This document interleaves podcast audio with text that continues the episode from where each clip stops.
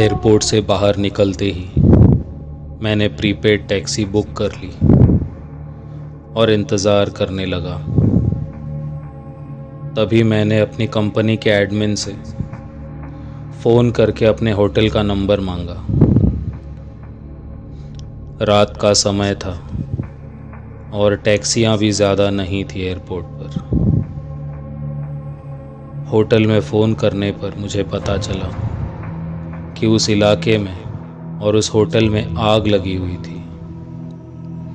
उसके कारण सारी बुकिंग्स कैंसिल की गई थी। मुझे बहुत गुस्सा आ रहा था। परंतु होटल की भी समस्या होने के कारण मैंने फ़ोन काट दिया। एडमिन से बात करने पर उसने बताया कि फ़िलहाल मुझे अपने आप ही अपनी सुविधा करनी होगी। ये सुनते ही मुझे और गुस्सा आने लगा। मैं गुस्से में फ़ोन काट ही रहा था कि तभी टैक्सी भी आ गई। मैंने टैक्सी के ड्राइवर को सारी बात बताई तो उसने कहा सर, आपके पिछले होटल से दो किलोमीटर की दूरी पर ही एक अच्छा सा होटल है। आप कहो तो हम वहाँ चल सकते हैं। हाँ कहने के अलावा मेरे पास और कोई चारा नहीं था। सामान गाड़ी में रखा और हम होटल की ओर निकल पड़े। दिखने में यह होटल काफ़ी अच्छा था।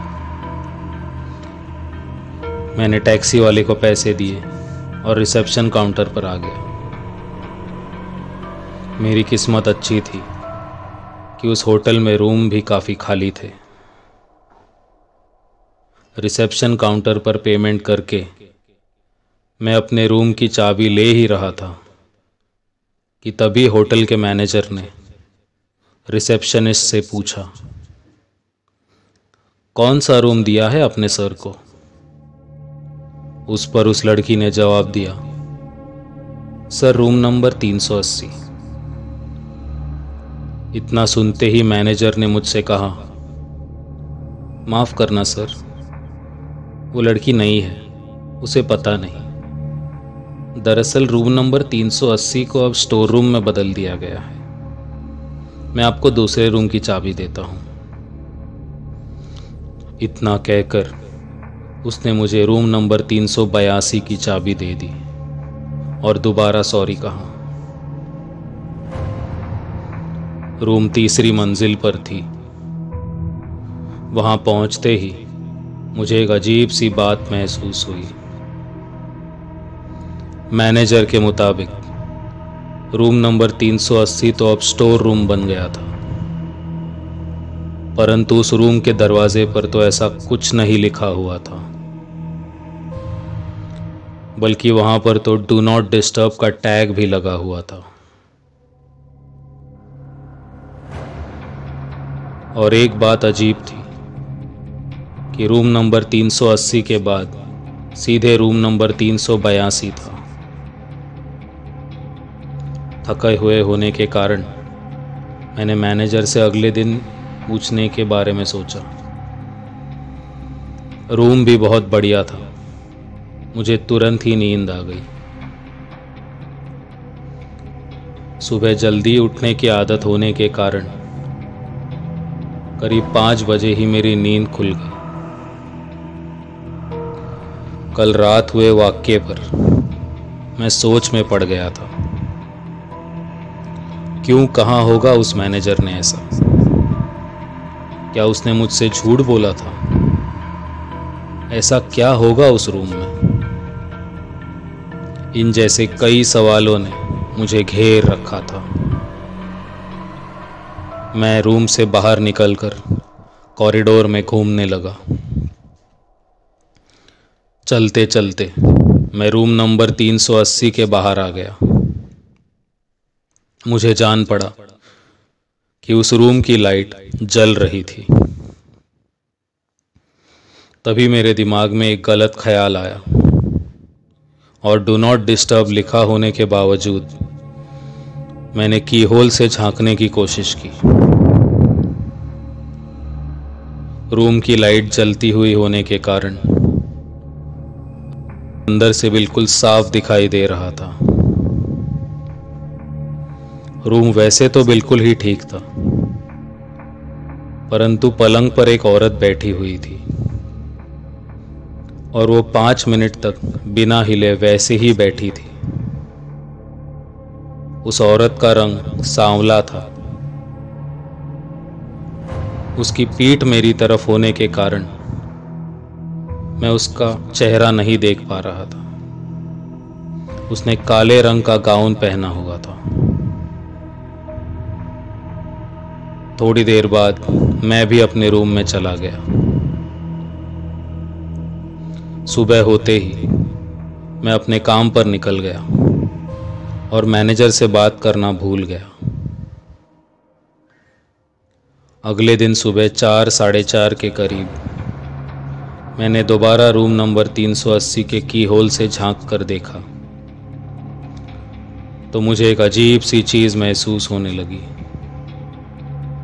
वो औरत वही काले रंग का गाउन पहनकर उसी तरह से पलंग पर बैठी हुई थी, और वो भी बिना हिले। मैंने उसी वक्त तय कर लिया था कि आज इस रूम के बारे में जानकर ही रहूँगा। परंतु जिस मैनेजर से मुझे बात करनी थी, उसकी ड्यूटी शाम के वक्त होती थी। दूसरे दिन सुबह मुझे मुंबई के लिए निकलना था। तो मैं उस शाम को थोड़ा जल्द ही होटल वापस आ गया। नहा धोकर मैं अपने रूम से निकलकर मैनेजर से बात करने हेतु जा रहा था। तभी रूम नंबर 380 से गुजरते हुए मैंने एक आखिरी बार रूम में झांकने की कोशिश की, लेकिन इस बार कुछ दिखाई नहीं दे रहा था, सिवाय लाल रंग के।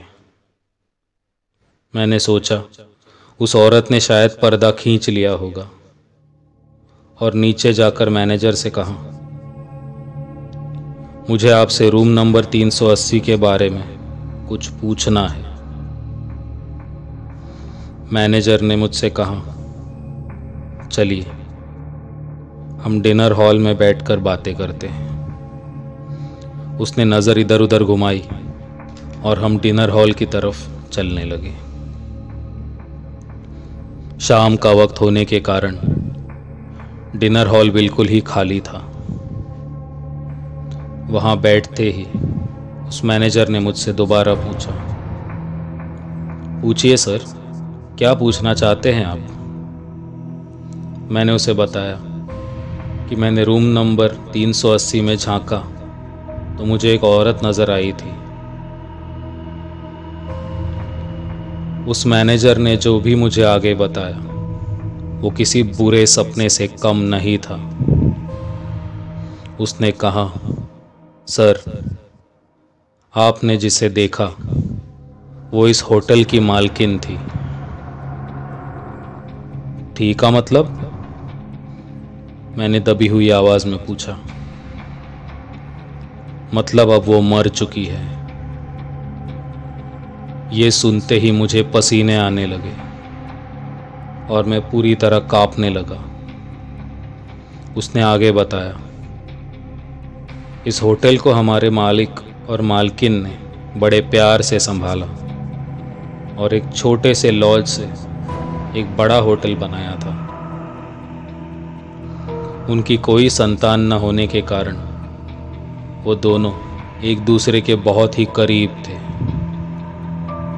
लेकिन एक दिन अचानक दिल की बीमारी के चलते मालिक की मृत्यु हो गई। मालकिन इस सदमे से कभी उभर ही नहीं पाई। और इसी सदमे में मालकिन ने रूम नंबर 380 में अपने आप को फांसी लगा ली और वो भी मर गई। उस दिन से हमारी मालकिन उसी रूम नंबर 380 में रहती है। लेकिन वो किसी को तकलीफ़ नहीं देती सर मैं इन सारी बातों से उभर ही रहा था कि उस मैनेजर ने कहा सर सिर्फ़ एक बात है। उस दिन रोने की वजह से उनकी आँखों का रंग बिल्कुल लाल पड़ चुका था। ये सुनकर तो जैसे मेरी अंतरात्मा को भी रोंगटे खड़े हो गए।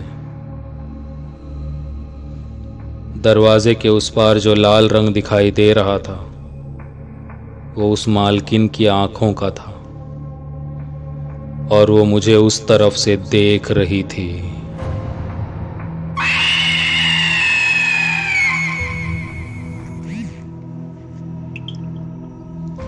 दोस्तों यदि आपको मेरी ये कहानी पसंद आई हो तो हमारे चैनल को लाइक कीजिए और सब्सक्राइब कीजिए। मैं फिर लौटूँगा जल्द ही एक नई कहानी के साथ। धन्यवाद। एक नई कहानी के साथ। धन्यवाद।